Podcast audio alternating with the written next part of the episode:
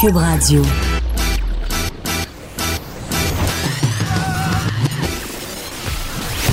Pour elle, il n'y a jamais de mauvaise question.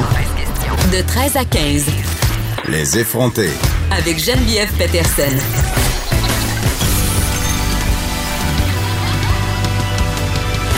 Cube Radio. Salut tout le monde, bienvenue à l'émission. Tout plein de sujets pour vous dans les deux prochaines heures. Évidemment, la commission Laurent qui reprend ses travaux avec des consultations régionales qui commençaient hier à Granby. Le jugement est tombé par ailleurs concernant le cas d'un enfant de la même famille que la fillette décédée plus tôt l'année dernière, en fait au printemps, la fameuse fillette de Granby. Sérieusement, là, ça déchire le cœur quand j'ai lu euh, dans les journaux tout ce qu'on disait sur les sévices que cet enfant-là a subi, un enfant de 5 ans. Euh, il a l'âge de mon fils, tu sais. Donc, quand je lis des histoires comme ça, ça me revire de bord. Et pour vrai, je savais que j'allais venir en parler à l'émission aujourd'hui, puis je me disais, est-ce que je vais être capable de le faire sans avoir un petit trémolo dans la voix, puis la petite larme à l'œil, parce que ça vient vraiment nous chercher cet enfant-là. Euh, bon, il y a eu un jugement à son sujet. Il va rester dans une famille d'accueil, du moins pour les six prochains mois. Un enfant qui a dû endurer, on, le décrit comme un enfant qui est déjà poqué, tu sais, poqué de la vie, qui a vécu des grosses affaires. Il a perdu sa grande sœur puis on sait que euh, dans les cas où il y a de la violence dans les familles, des abus, s'il y a une fratrie, les enfants se liguent en quelque sorte entre eux. Ils deviennent très, très proches. Ils deviennent des références les uns pour les autres. Ils se protègent. Vraiment, il y a une espèce de sentiment euh, très, très fort d'appartenance qui se développe bien souvent. Donc, pour ce petit garçon-là, déjà d'avoir perdu sa grande sœur. Ça a dû être terrible. Et là, il a dû endurer des choses comme des douches froides. Il a raconté qu'on lui euh, enlignait le jet, le jet de la douche, pardon, dans la bouche pour pas qu'il puisse parler. On lui a tiré les cheveux tellement fort qu'il y avait des plaques sans cheveux sur la tête vraiment des traitements inhumains. on a beaucoup comparé l'histoire euh, de la fillette de Granby à Aurore, l'enfant martyr. C'est cette histoire qui a marqué le Québec. Eh bien, lui aussi en a subi des sévices. On va revenir sur le jugement et sur les consultations aussi d'hier euh, à la commission Laurent avec Karine Darcy, qui est directrice générale de l'organisme Aide, Conseil et Assistance aux familles québécoises. Elle est proche de la mère de la fillette de Granby, une femme qui a tout de même, je tiens à le préciser, trois enfants à sa charge et qui pourtant n'est pas capable de récupérer euh, son autre enfant. Est-ce que euh, est-ce que c'est une bonne affaire? Est-ce qu'on est en train encore de déraper? On va se poser la question. Comme on pouvait lire ce matin dans le journal de Montréal, euh, personne ne semble s'entendre hein, sur ce qui va se passer dans moins de deux mois parce que ça va être la fin des commissions scolaires. On en a parlé déjà à quelques reprises, donc ça sera en février. Et là, on va essayer de se démêler dans tout ça parce que oui, on est pas mal euh, mêlés. On va parler à Alain Fortier, président de la Fédération des commissions scolaires du Québec, qui se demande si on n'est pas entré un peu d'aéré, qui se demande aussi s'il va pas avoir des inéquités entre les écoles. Et on aura, parce que j'aime bien qu'on fasse le tour des sujets, qu'on ait tous les points de vue, on aura Nicolas Prévost qui lui est président de la Fédération des directions d'établissement on se demande euh, est-ce que ce changement fera euh, euh, qu'est-ce que ce changement-là va faire à la balance du pouvoir dans le milieu de l'éducation? Et là, on va faire un petit retour sur l'Australie parce qu'il y avait une lettre ouverte publiée dans la presse, une lettre ouverte que j'ai trouvée fort intéressante. La semaine passée, je niaisais un peu en ondes. Évidemment, les événements qui touchent l'Australie en ce moment, les événements climatiques, les feux de broussailles, c'est quelque chose qui est vraiment très, très triste. On sait que ça a un lien avec les changements climatiques grosse vague de soutien, OK, à travers la planète. Il y a des vedettes qui ont donné des sommes absolument faramineuses. Je pense entre autres à Nicole Kidman qui a donné 500 000 Pink aussi, qui a eu des campagnes de financement absolument euh, incroyable. Je fais référence à cette influenceuse américaine qui a vendu des photos d'elle nues au montant de 10 dollars pour venir en aide à des organismes qui luttent contre les feux de broussailles. J'ai même parlé cette semaine du vibrateur en forme d'Australie.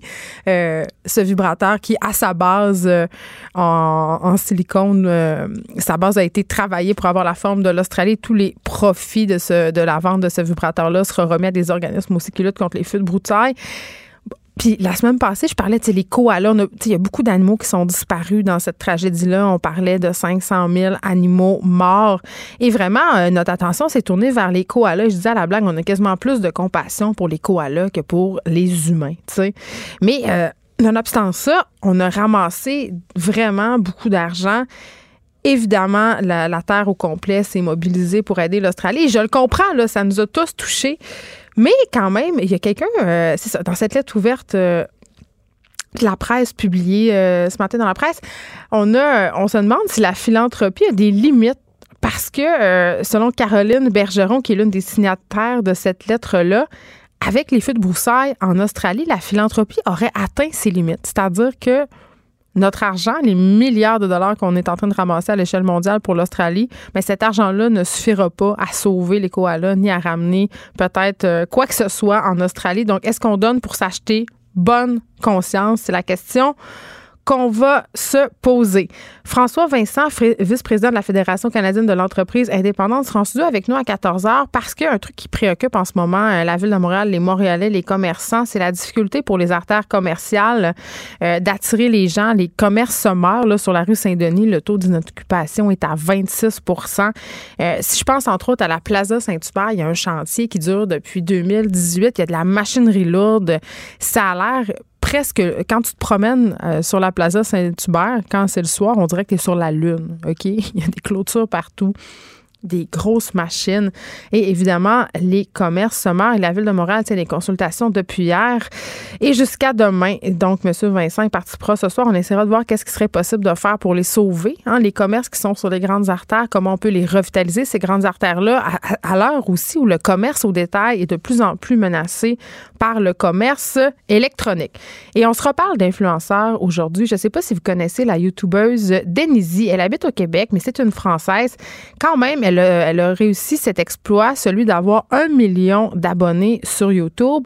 Et la semaine dernière, on parlait avec Murphy Cooper, on se demandait si être influenceur, c'était un métier. Eh bien, Denise, elle, elle dit que non. Elle dit que être un influenceur, et elle n'aime pas ce mot, elle nous expliquera pourquoi, c'est davantage être un entrepreneur. Et on va discuter avec elle le pourquoi du comment elle préfère s'appeler entrepreneur plutôt qu'influenceur. Et ce sera le retour d'Élise Jeté. Aujourd'hui, notre chroniqueuse culturelle, elle va nous parler de la rentrée musicale de 2020. Émilie Ouellette sera là aussi.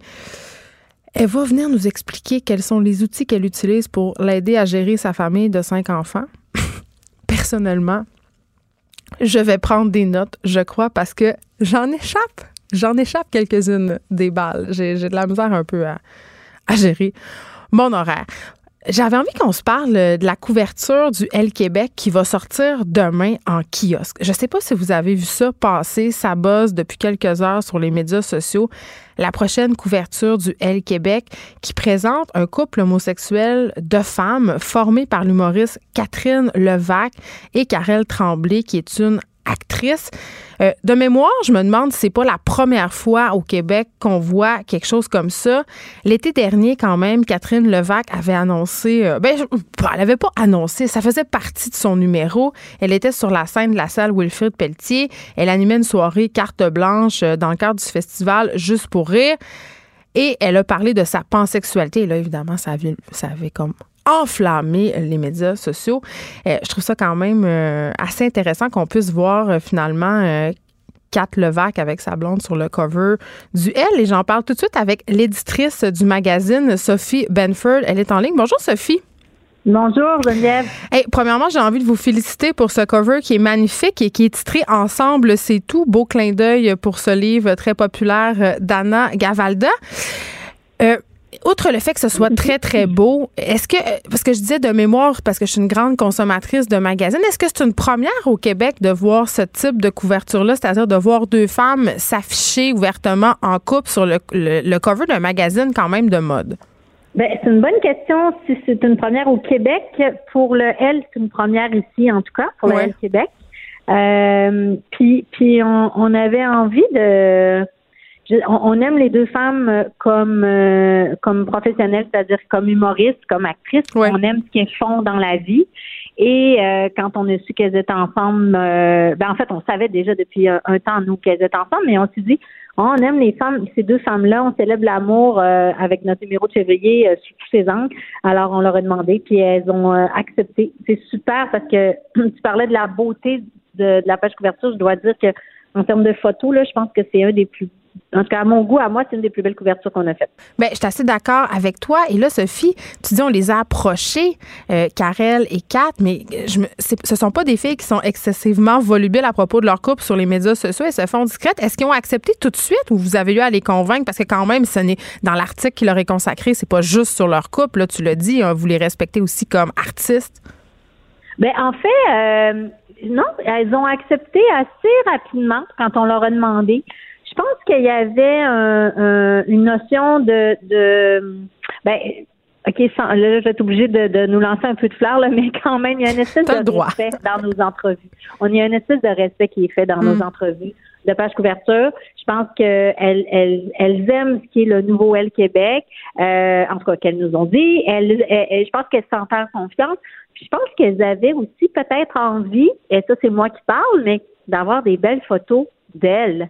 Parce que ça, c'est un super beau souvenir. Euh, quand est-ce qu'on s'offre ça, une super séance photo? Parce qu'il y a des photos à l'intérieur, là, évidemment, qui sont magnifiques, mais c'est deux filles vraiment magnifiques. Puis elles se sont prêtées quand même de façon candide euh, à l'entrevue. Et oui, on parle de leur relation dans l'entrevue. Et oui, on parle de leur amour. Puis je te dirais que, que c'est tellement beau. Euh, que là, ça a l'air cliché là. Puis je veux pas tout dévoiler, mais tu sais, elle, parle que d'abord, euh, ça, ça c'est pas que ça a été un coup de foudre, mais c'est qu'elle s'admirait tellement une et l'autre. Puis elles sont dans leur sensibilité et dans leur vulnérabilité quand elles parlent, c'est vraiment beau.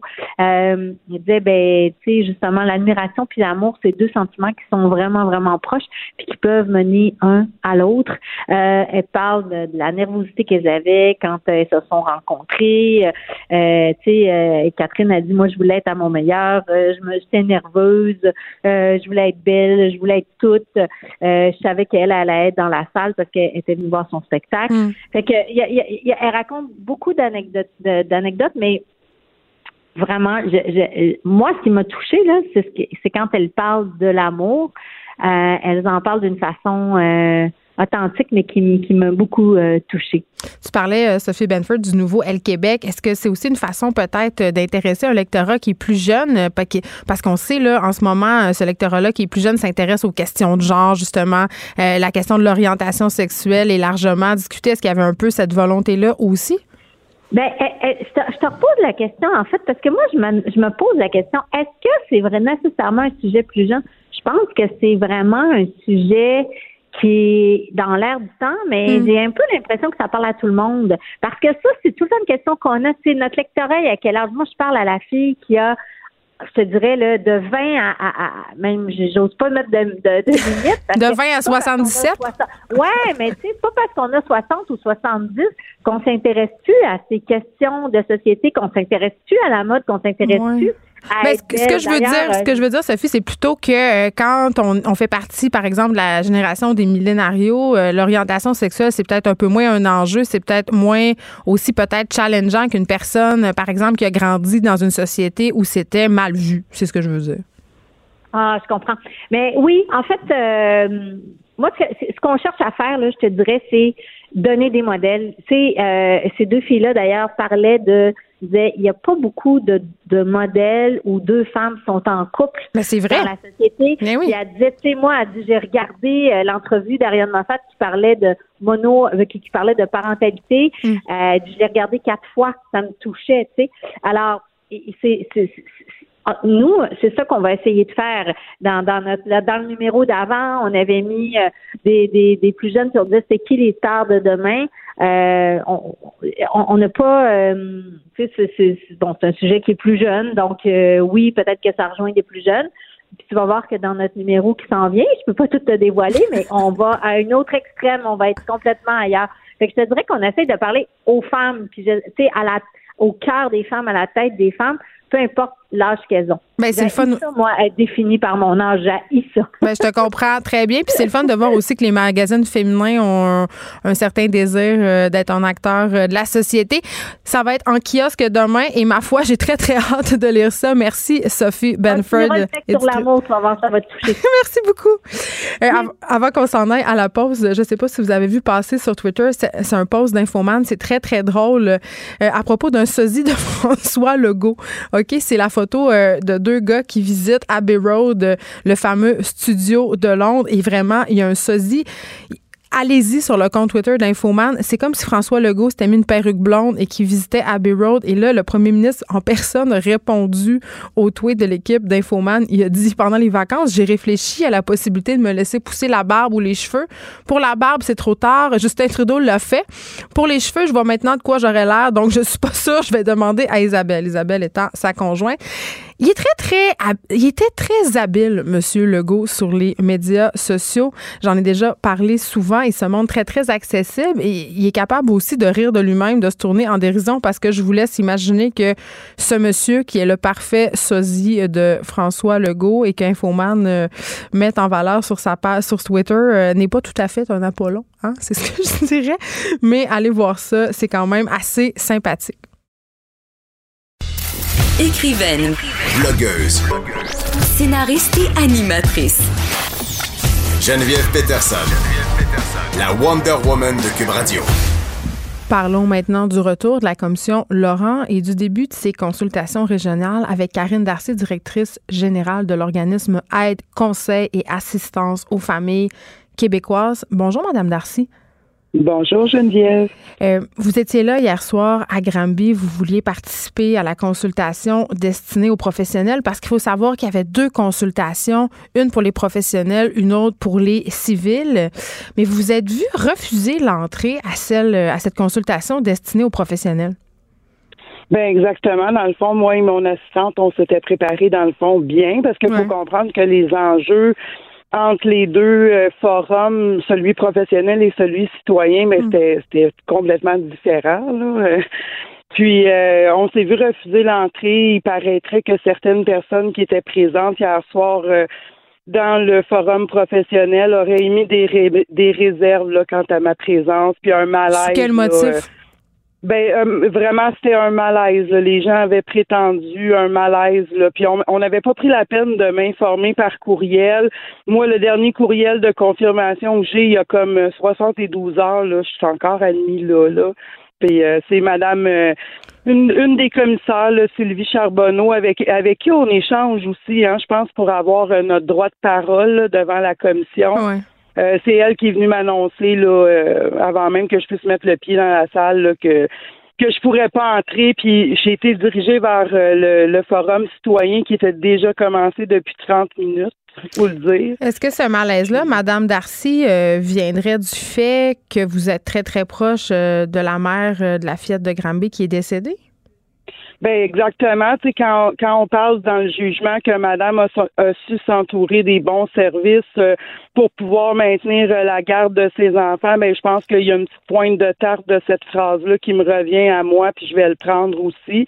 Parce qu'effectivement, nous, on continue un suivi avec la mère, on continue de, lui offrir du répit avec ses fillettes. Euh, C'est ça, parce que, excusez-moi, Madame Darcy, je veux juste qu'on précise pour les gens qui sont peut-être pas au courant, la mère de la fillette de Granby, elle a trois autres enfants issus de d'autres unions adorable jeune jeune fille que ça me fait tellement plaisir de les garder le plus souvent que je peux. Elles sont tellement adorables, bien élevées, hmm. dégourdies, épanouies, rayonnantes. Puis je suis contente parce que le jugement qu'on a eu hier, ça vient rendre un petit peu un petit peu la dignité, comme dirait Maître Assouline ce matin. Elle a donné une entrevue. Qui est l'avocate de cette ce terme-là.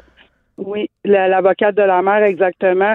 On est venu avec ce jugement-là redonner la dignité puis la confiance en cette maman-là, qu'elle en a des capacités parentales, puis elle s'en occupe très bien de ses fillettes-là. Mais là, OK, parce que là, euh, on fait référence au jugement qui a été rendu et qui concerne l'autre enfant, euh, donc l'enfant qui est oui, X, qui est parent avec la, la fillette qui est décédée malheureusement. Euh, et dans ce jugement-là, on a appris bon qu'il avait été victime de sévices absolument euh, innommables. Cet enfant-là, je, je, faisais un petit peu la liste au début de l'émission, mais euh, bon, ces traitements, euh, il a vécu lui aussi un enfer. On peut l'écrire comme ça. Le juge quand même a décidé de le conserver dans une famille d'accueil pour les six prochains mois et d'octroyer des visites supervisées à la mère. Ma question est, un peu bête, mais pourquoi, si cette mère-là est une si bonne mère, ses enfants sont si épanouis, rayonnants, on n'a pas tout simplement redonné la garde? Ben, premièrement, il faut comprendre que la mère, euh, avant les dernières heures, n'avait pas vu son fils depuis une longue période, depuis plusieurs mois. Je pense que c'est important, vu la nature des traumatismes que cet enfant-là a, vécu. On était tous en accord là, que ça se fonctionne comme ça. Euh, la famille d'accueil, elle a été entendue devant le tribunal. Euh, je peux dire que c'est une madame au grand cœur. C'est quelqu'un euh, qui est près des besoins de cet enfant-là. Puis ça l'a beaucoup rassuré la mère, je pense, d'entendre cette dame-là. Puis oui, où est-ce qu'on envoie cet enfant-là, Geneviève? On le prend, on le sort, on l'envoie à Rivière de des Prairies pour dans un centre de jeunesse?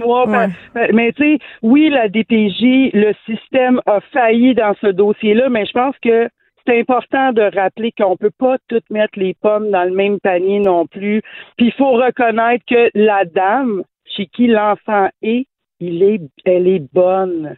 C'est une fait qu'on veut pas le déplacer pour pas peut-être euh, le perturber ben, davantage. on va le déplacer pourquoi? Pour oh, comme je te dis, on va l'envoyer où? Avec toutes les séquelles qu'il y a, la seule option qui s'offrait à nous, c'est l'hôpital Rivière des Prairies ou quelque chose de similaire.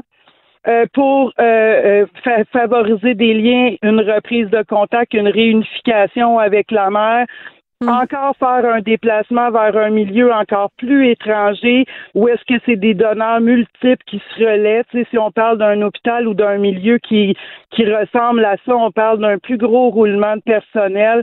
Je pense que c'est une décision euh, tout à fait logique et sensée là, de la mère avec son avocate. Donc la mère, elle est euh, contente de ça, entre guillemets, que son enfant reste dans ce milieu-là. Elle est d'accord. Très heureuse. Très heureuse. Puis euh, très heureuse aussi qu'enfin, euh, tu sais, il y a, beaucoup de paragraphes importants aussi, là, notamment là, euh, sur, euh, comme tu disais tantôt, les sévices que l'enfant a vécu. Tu sais, dans le fond, là, elle, elle vient de se faire dire aussi là, un gros 100 livres de moins sur ses épaules, là, qu'elle voyait pas des flags rouges partout où est-ce qu'il y en avait pas. Là, il y en avait vraiment des flags rouges. Oui, parce que euh, elle et sa mère ont émis plusieurs fois leurs inquiétudes par rapport au mauvais traitement dont faisaient l'objet les enfants. Ils avaient l'impression de ne pas avoir été entendus par la DPJ. Et là, hier, dans son jugement, le juge a été plutôt dur à l'égard de la DPJ et aussi à l'égard du père qui est toujours euh, qui est en liberté. Hein. Euh, la belle-mère est en prison, mais ce père-là, euh, il n'est pas en prison, il n'est plus en prison. Ben, je vais vous dire franchement ce que j'ai dit tantôt à d'autres aussi, c'est que quand on lit avec attention le jugement puis qu'on a suivi comme moi le dossier, c'est sûr que toute la partie qui concerne le père dans le jugement, ça fait remonter une énorme colère une énorme colère. Moi-même, là, Geneviève, j'avais écrit des lettres là, qui sont tombées euh, dans l'eau morte. Moi-même, j'ai tenté de rejoindre des organismes pour avoir un certain appui que j'ai pas eu. Puis c'est sûr que de voir tout ça aujourd'hui avec le recul, de voir la partie qui est au père, de le voir en liberté à toutes les fois qu'on se présente euh, au tribunal avec son petit air narquois et au-dessus de tout le monde, euh, puis que tu lis les passages dans le jugement où il n'est pas cru, où sa crédibilité n'est rien. Mais lui, euh, mais lui, excusez-moi là, Madame Darcy, lui, c'est quoi son attitude quand quand il se présente? Est-ce qu'il y a des regrets? Est-ce qu'il admet sa part de responsabilité dans dans il les dans la dénégation totale, dans, dans la déresponsabilisation totale c'est un petit peu l'impression sans avancer trop parce que tu sais il y a quand même plein de processus mais comme euh, moi j'étais victime de l'amour de l'autre puis j'ai pas vu aller j'étais aveuglée par cet amour là c'est un ah. petit peu de la déresponsabilisation totale fait qu'on est un peu dans, dans Aurore vraiment dans Aurore avec la méchante belle-mère mmh. Oui, puis on arrive tristement là, le mois prochain. Euh, je, pense que c'est le 12 février de mémoire euh, à cet anniversaire qui est tristement célèbre là, le 100 ans là, de la mort d'Aurore, l'enfant mm. martyr. Puis nous autres, on est encore là dans les dédales à lire ça, euh, ce jugement-là. Puis j'invite le public à y aller, hein, parce qu'il est public, ce jugement-là. Puis le juge l'a vraiment spécifié que c'était d'un très grand intérêt public. Puis c'est important d'aller lire là, qu'est-ce d'aller lire comment le juge a été capable de saisir toutes les subtilités de ce dossier-là sur plusieurs années. Mais on sent que c'est un jugement qui a été rendu avec le cœur. On sent aussi que ça venait chercher euh, le juge de façon très, très personnelle. À la lueur de tout ce que vous avez euh, pu, euh, tout ce qui ressort de ce jugement-là, est-ce que vous pensez que ça ouvre la porte à une poursuite envers la DPJ?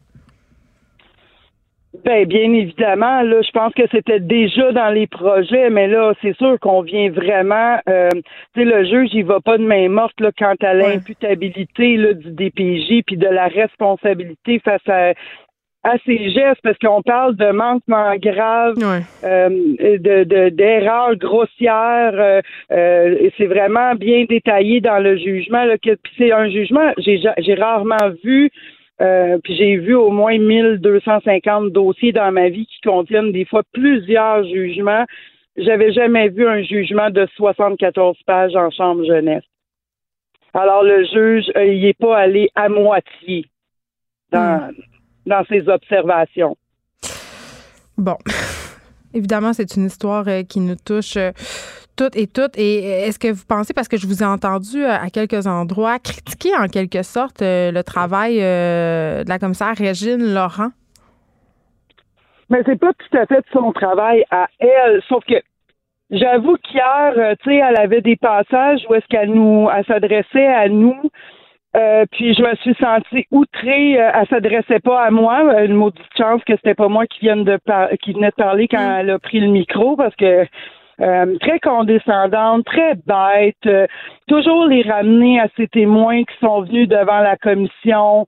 Euh, prendre la peine de dire ben là, là tu sais, on est tous là, nous autres, on est tous enthousiastes malgré tout, parce que c'est des citoyens quand même de bonne foi que j'ai vu hier soir, collaborants, participatifs dans quelque chose qui était un désordre total. Premièrement, j'en ai assisté beaucoup de forums et de commissions et c'était un peu désorganisé. Mettons que c'est leur premier, fait qu'on peut pas se baser là-dessus. Donc, c'est quoi, un euh, manque de sensibilité, d'empathie, selon ce que, ce que vous dites? Ben, c'est parce que c'est comme si. Ben là, ce que vous nommez là, là, euh, c'est déjà revenu euh, maintes et maintes fois là, devant moi par les différents experts. En même temps, il a un travail à faire. Oui, exactement. Puis aussi, moi, j'ai lu le jugement Geneviève là, à peu près cinq fois encore dans la voiture là, en avant de l'hôtel. J'étais encore en train de lire ça, genre 15-20 minutes avant. Hmm. Puis là, je reviens toujours au premier bout que le juge a pris euh, vraiment une citation de Régine Laurent en introduction de son jugement, où est-ce qu'elle dit qu'elle va euh, revirer toutes les pierres, euh, qu'elle va accepter de rencontrer tous les gens qui ont quelque chose de vraiment potentiellement notable à apporter à cette commission-là, puis je me suis vraiment sentie vexée.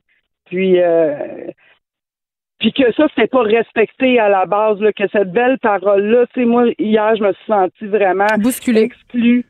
Puis quand je quand je me suis présentée au Forum citoyen, j'ai eu beaucoup, beaucoup de commentaires. Là, puis le commentaire, c'est comme si tu étais une surdouée dans une classe de maternelle. Mais comme je te dis, moi, je m'étais préparée pour des enjeux qui étaient peut-être un petit peu plus euh, euh, à d'autres niveaux, on va dire, que le citoyen normal qui vit une insatisfaction. Je comprends.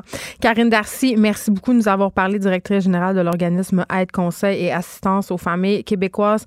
Évidemment, je me demande euh, et j'espère que les détails qui sont ressortis, des détails très troublants euh, à propos de la vie que menait euh, cet enfant-là, aideront son cas aussi, peut-être contribueront au procès concernant la mort de la fillette de Grimby, un procès qui n'a pas encore eu lieu. C'est une histoire qu'on va pouvoir continuer à suivre pour vous, évidemment. Et euh, pour ce qui est du jugement euh, du juge Mario Gervais, un jugement de 74 pages, un jugement qu'il a rendu avec le cœur, euh, un long jugement pour un, jugement de la, de la, Chambre de la Cour de la jeunesse. Vous pouvez aller le lire. C'est public.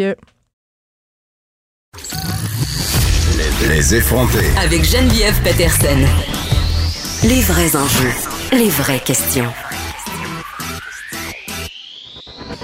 Vous écoutez Les effrontés.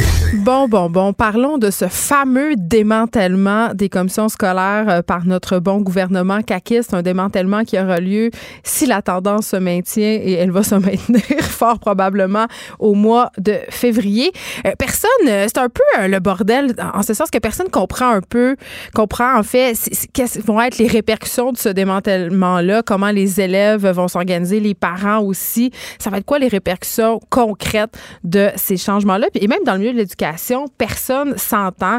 Euh, il y a des gens qui sont en faveur euh, de ce changement. Évidemment, il y en a d'autres qui pensent que euh, le pouvoir risque de se retrouver en fait dans les mains du ministre de l'Éducation, Jean-François Roberge. Donc, la confusion règne à moins de deux mois de la fin annoncée. Les représentants de direction, les cadres, les professionnels n'ont pas évidemment la même interprétation de qui va décider quoi dans les écoles et à qui va profiter réellement cet important changement. On en parle tout de suite avec Alain Fortier, président de la Fédération des commissions scolaires du Québec. Bonjour, Monsieur Fortier.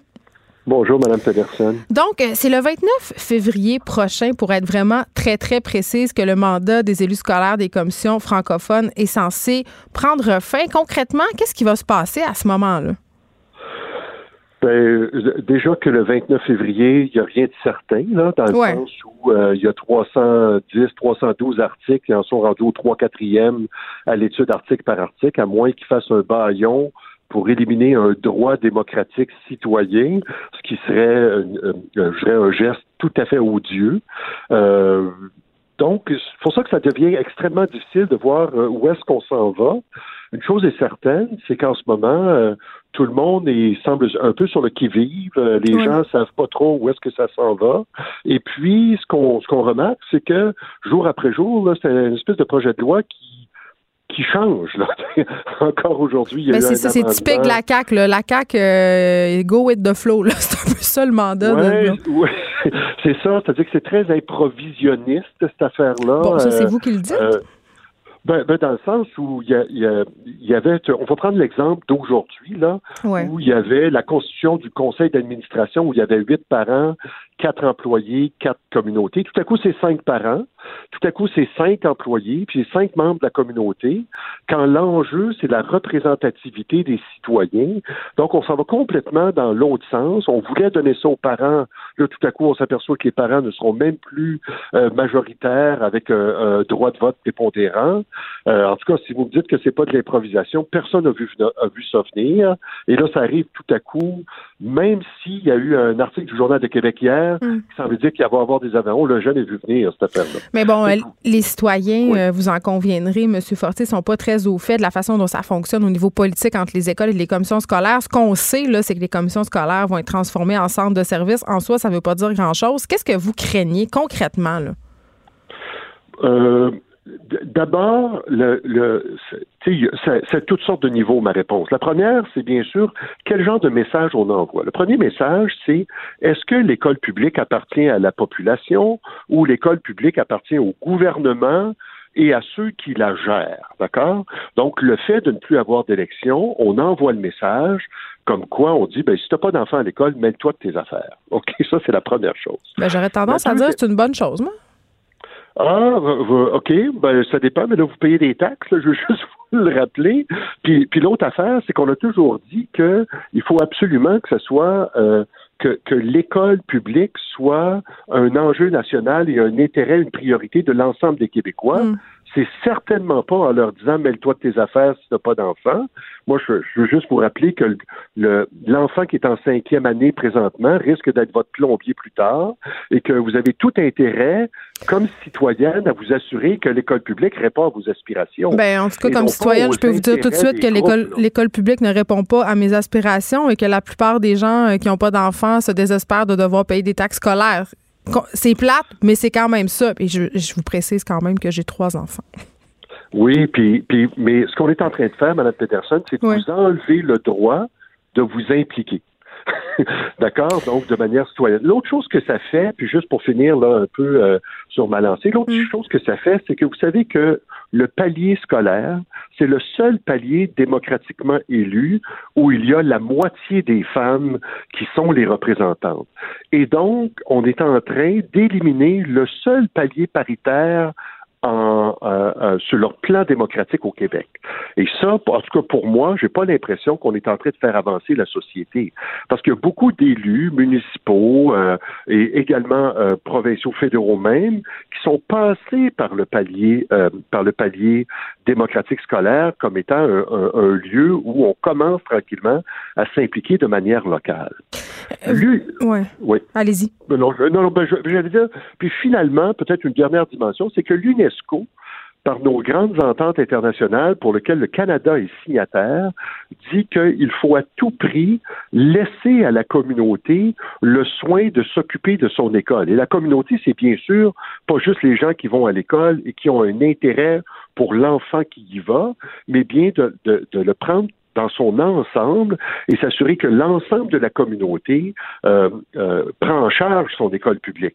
Et ça, c'est des grandes, des grandes ententes internationales pour lesquelles le Canada est signataire. Je comprends. Euh, dans la réalité, là, au jour le jour, je peux vous dire, M. Fortier, que pour avoir siégé sur les comités d'établissement des écoles que fréquentent mes enfants, l'un des enjeux avec l'abolissement, l'abolition pardon, des commissions scolaires, c'est que les écoles aient plus de pouvoir parce que moi, dans la gestion de plusieurs dossiers, et c'est ce qu'on constate quand on parle aux directions d'école, c'est que la commission scolaire, souvent, euh, bon, il y a tellement, euh, c'est tellement étatique, il y a tellement euh, de, de politicaillerie qui nous mettent sans cesse des bâtons dans les roues. Donc, pour voir aboutir des affaires, j'ai l'impression que c'est plus un empêchement qu'un facilitateur.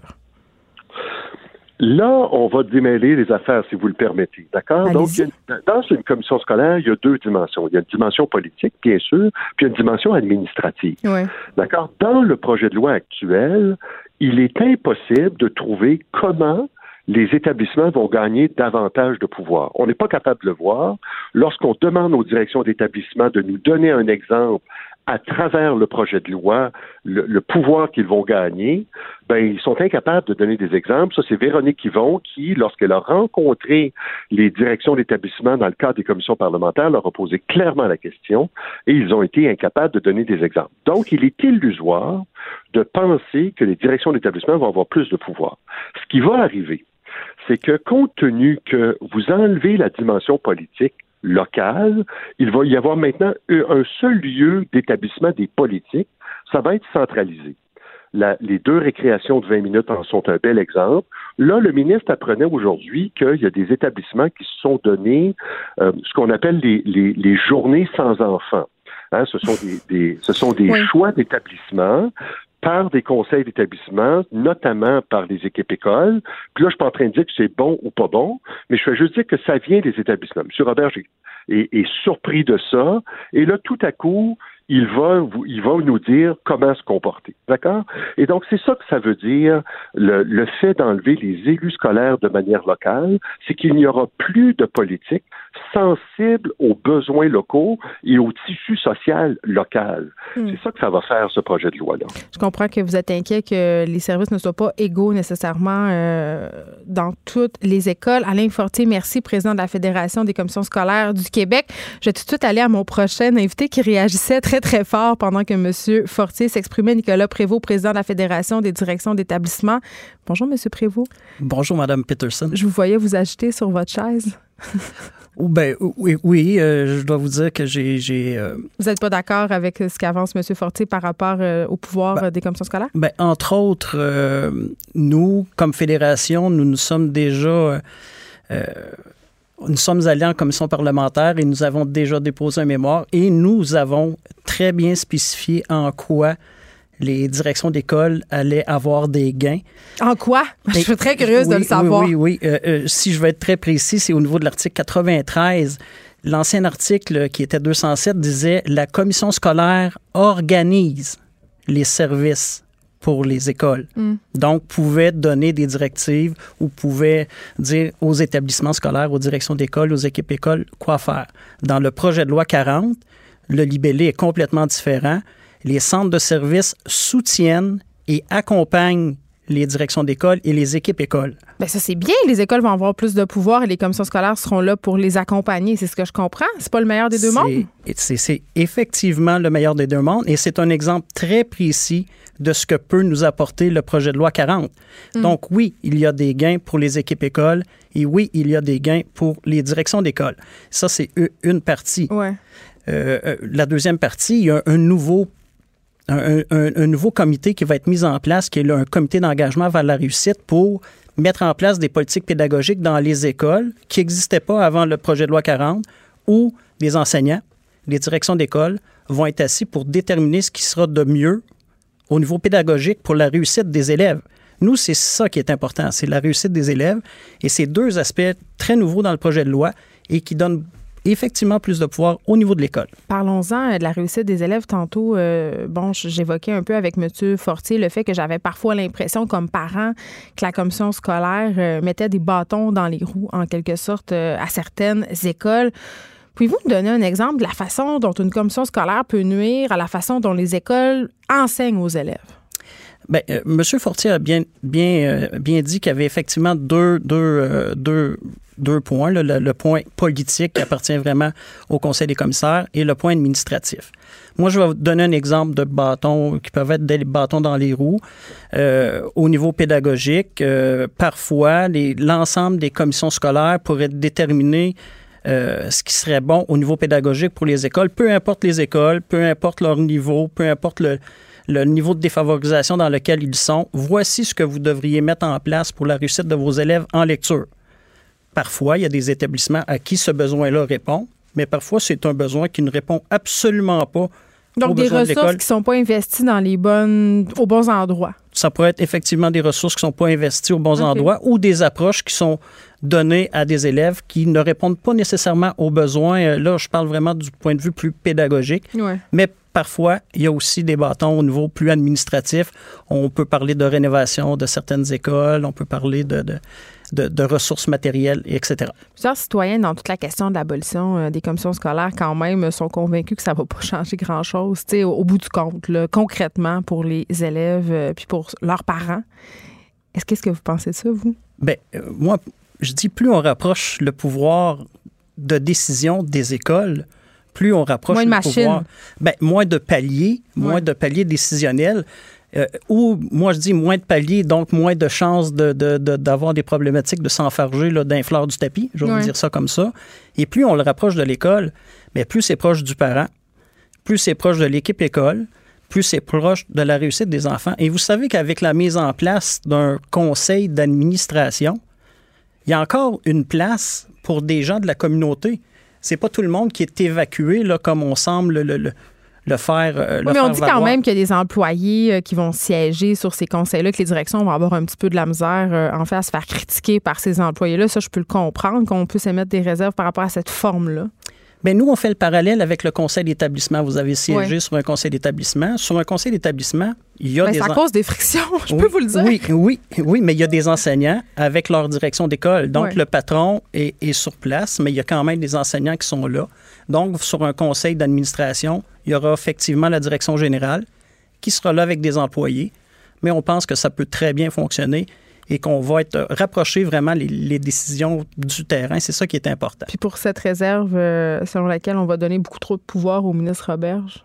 Bien, écoutez, effectivement, dans le projet de loi, je vous dirais ah, que... vous avez des réserves, vous aussi? Bien, on, on, a certaines inquiétudes qu'on a effectivement euh, soulignées dans notre mémoire. Mais ce qui est important pour nous, c'est de s'assurer qu'il y ait une réelle décentralisation. Là, on assistait présentement à des commissions scolaires qui étaient très décentralisées, où ça fonctionnait très bien.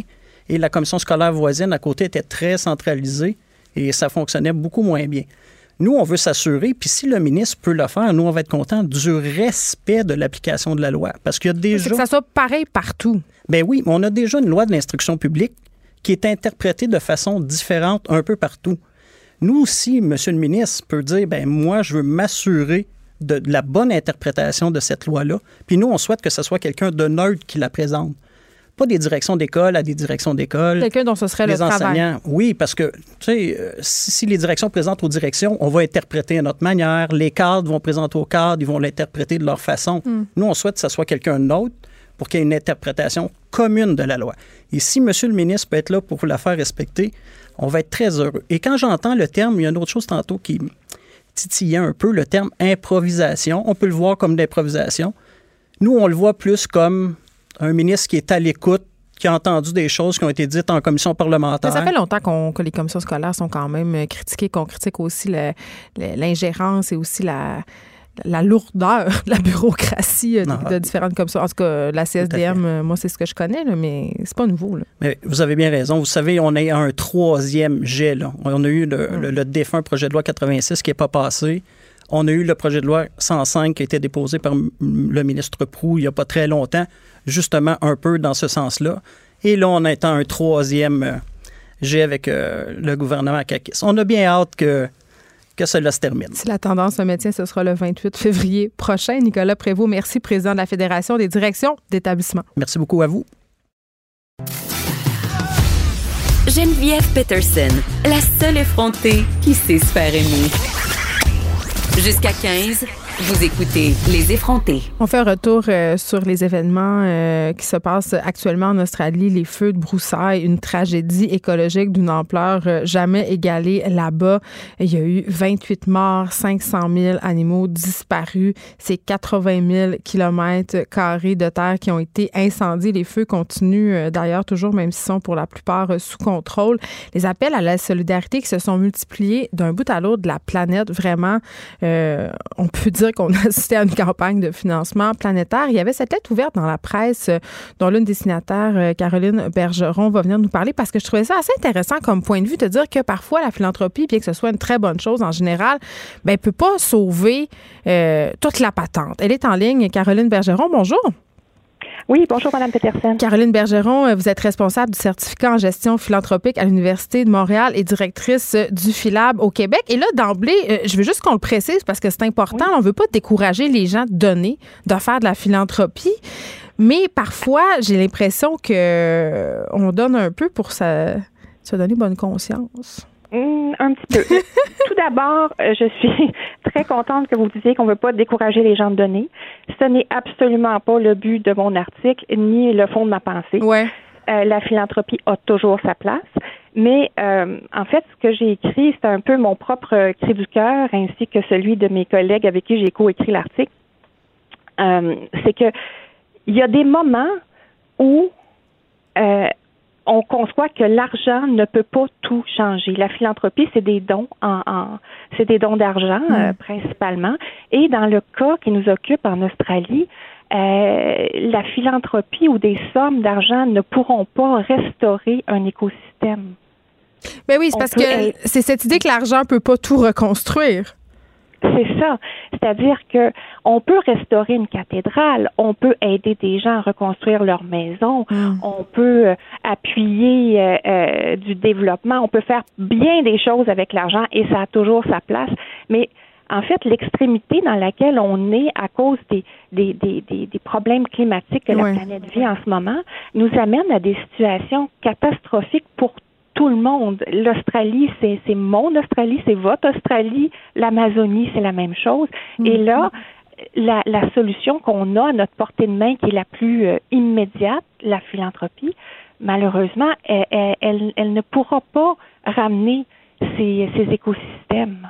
Mais oui, parce que cette idée qu'en donnant de l'argent, justement, un peu pour s'acheter bonne conscience, c'est euh, un peu le principe de l'utilisateur payeur, c'est-à-dire je détruis l'environnement par mes choix, mais de l'autre côté, je donne pour des causes quand il y a des catastrophes climatiques, mais en même temps, euh, on continue, si on veut, à faire perdurer ce système-là sans le remettre en question. Absolument. Quand on fait ça, on, on, continue là, la, la, cette grande roue-là de tourner. Et puis, euh, vous l'avez bien dit, euh, on assiste là à une, situation de, de, pollueur-payeur, c'est-à-dire que euh, on continue à vivre selon les standards qu'on s'est donnés, selon nos habitudes.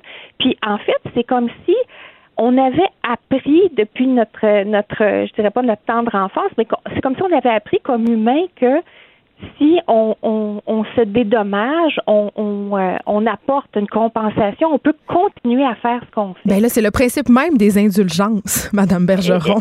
Exactement. J'osais pas. En fait, dans ma première version du texte, euh, il y en avait été question, et, et, et, c'est, euh, mais j'en fais, je l'ai enlevé pour pas être dans la sphère religieuse, mais c'est un peu ça. C'est comme si, en fait, c'est que ça relève un petit peu de la pensée magique rendue là. Ben, OK. Puis là, vous me dites ça, puis en même temps, euh, j'ai l'impression, puis, tu sais, on jase, là, mais personne ne veut rester là assis à rien faire pendant que l'Australie brûle. Je veux dire, c'est normal d'être touché. Euh, même notre premier ministre, quand même, a exhorté les Canadiens à faire un don, là. En effet. En fait, là, cette, cette, ce flux de dons-là qui arrive vers l'Australie, hmm. c'est, moi, je vois ça comme un, un, des canaux de bonne volonté qui affluent vers l'Australie. Mais bon, c'est que cette, euh, le moyen par lequel ça arrive, c'est-à-dire de l'argent sonnant et trébuchant, c'est peut-être plus le meilleur moyen. Mais ce qui arrive, cet argent-là, parce que c'est tout le temps ça la question qu'on se pose, dans quelle mesure cet argent-là va vraiment servir à aider l'Australie? Ça, c'est une autre question. C'est bien clair que là, pour l'instant, on ne le sait pas. Je pense que les, les afflux monétaires ont surpris même les gens qui ont euh, qui ont construit ou qui ont lancé les campagnes. Ça va être très difficile de gérer tout ça. Ça va être très difficile de rendre compte aussi de ces dons-là qui oui, sont parce que on en a vu là, là on parle de l'Australie, mais c'était c'était le dixième anniversaire euh, du tremblement de terre en Haïti. Il y en a eu de la philanthropie là aussi. Il y en a eu des cas où on ne sait pas trop cet argent-là, euh, il est allé où là? En effet, euh, ça, pour l'instant, moi, j'ai malheureusement, j'ai pas de réponse pour vous, mais c'est toujours une question ben importante. Euh, c'est sûr qu'on ne peut pas empêcher les gens euh, de, de, de, réagir avec leur cœur en ouvrant leur porte-monnaie, parce que à des mille milles du lieu où, sont, où se passent les incidents, les, les événements plutôt, qu'est-ce qu'on peut faire concrètement? On, on, on a envie d'aider, là. c'est ça la bonne nouvelle. Hmm. Sauf comme je vous dis, l'argent, c'est peut-être pas la meilleure euh, solution au point où on en est. Euh, et puis, ça, aussi, ça fait perdurer des comportements euh, de, de, de pollueurs-payeurs, des comportements de je prends l'avion pour aller dans le sud, mais je paie ma taxe carbone, donc. je m'achète des arbres. Oui, oui. Je m'achète des arbres. Donc, ce que je détruis d'une main, je le replante de l'autre. OK, mais ça ne fonctionnera pas éternellement. Et, euh, en terminant, je veux qu'on revienne sur euh, le concept euh, justement de du pollueur-payeur. Vous dites dans la lettre que la philanthropie classique soutient justement cette économie non durable dont on parle depuis quelques minutes. Est-ce qu'il y a une autre façon? Est-ce que la philanthropie est en train de se transformer? Oui, absolument. Ça, c'est le bon côté. Puis il y a. finissons ça sur une note positive. Oui, sur une bonne note. en effet, on, voit beaucoup de philanthropie classique, je l'ai dit, vous l'avez mentionné, mais il y a moyen de penser la philanthropie autrement, de la penser plus euh, stratégiquement ou plus intégrée euh, dans nos valeurs au moment où on fait nos actions.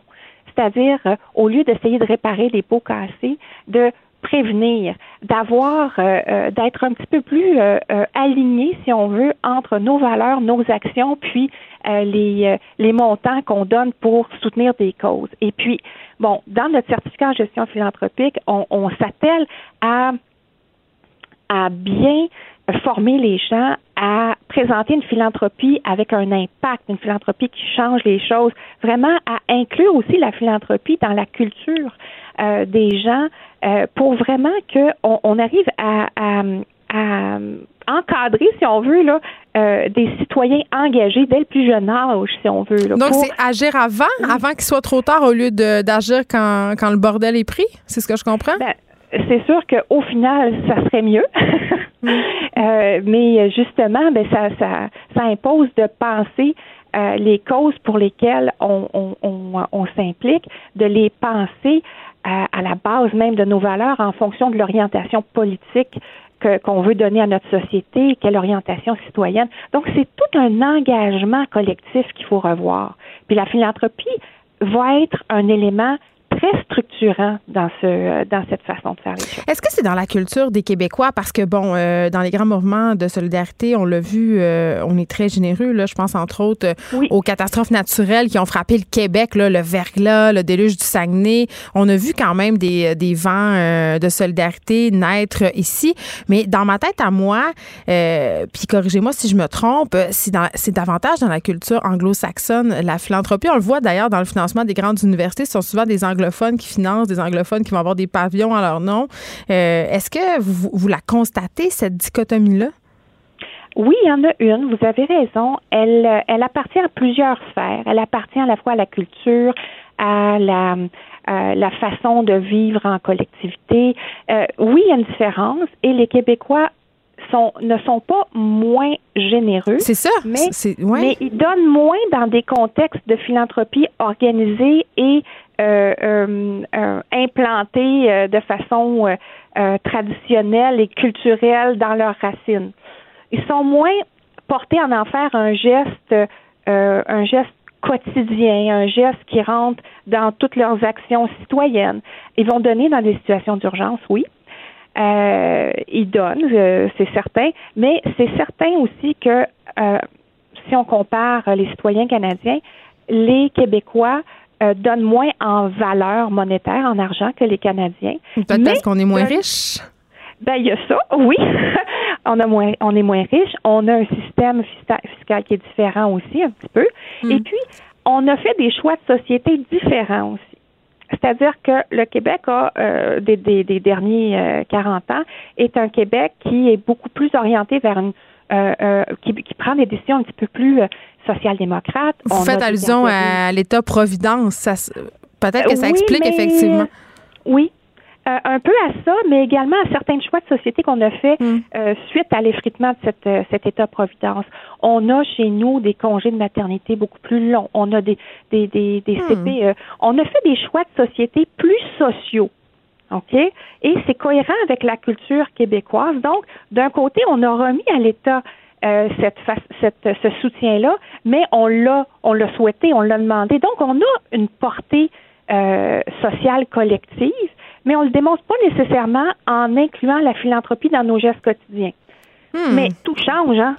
C'est fort intéressant. vraiment, euh, vraiment un, angle dont on entend peu parler, Caroline Bergeron. Merci beaucoup, responsable du certificat en gestion philanthropique à l'Université de Montréal. On peut lire votre lettre ouverte dans la presse. Et là, je veux juste rappeler euh, l'objectif de cette discussion-là. Ce n'est pas de décourager les gens de donner, mais c'est plutôt de les faire réfléchir aux raisons pour lesquelles on donne, puis peut-être d'avoir une, peut-être une petite euh, réflexion en amont par rapport justement à la façon dont on exerce cette philanthropie-là, c'est-à-dire d'essayer un peu de, de remettre en question ce mode de vie est donné avant qu'il soit trop tard.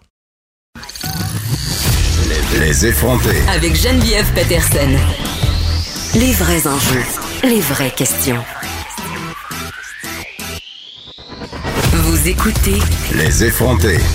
Est-ce qu'être une influenceuse, c'est un réel emploi? Selon la youtubeuse basée au Québec, Denise, qui a récemment atteint le million d'abonnés sur YouTube, ça, c'est immense, un million d'abonnés pour le marché francophone.